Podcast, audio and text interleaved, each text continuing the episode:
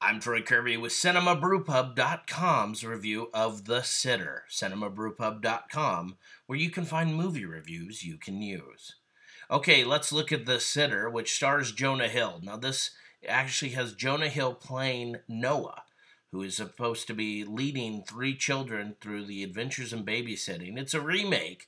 It's uh, actually the second remake of Adventures in Babysitting, the other one uh, starring Raven-Symoné, but this one has no breath, no life, no matter what to it.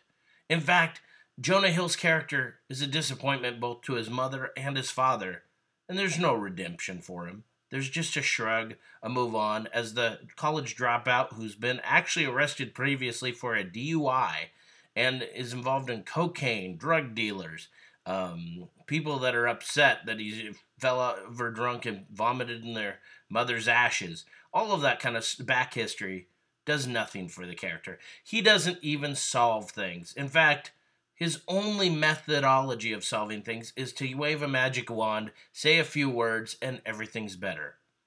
And this is especially harmful to some of the children. When you're telling a child who's 13 that they might be gay, that's one thing. But also throwing away the Ritalin pills and deciding that because they might be gay or might have homosexual feelings, that that is the way to get them off the pills, I think that's rather ridiculous. I mean, he might have more problems than that, but nobody goes to that depth because it's not worth their time. And if you look at Jonah Hill, he walks through life. He looks as a disappointment both to his mother and father and tries not to repair it. In fact, makes it worse for no reason. Jonah Hill's character is based off of, you know, really Elizabeth Shue's character in Adventures in Babysitting.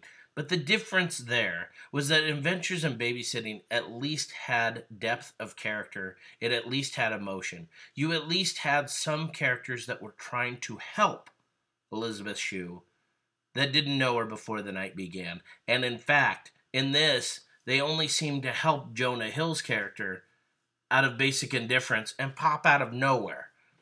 This movie, directed by David Gordon Green, uh, will be gone in about two minutes. And in fact, it needs to be. Don't waste your money on it. It is not worth your time. It's not even funny, R rated funny. As the makers of Pineapple Express they should be ashamed because Pineapple Express was 10 times better than this.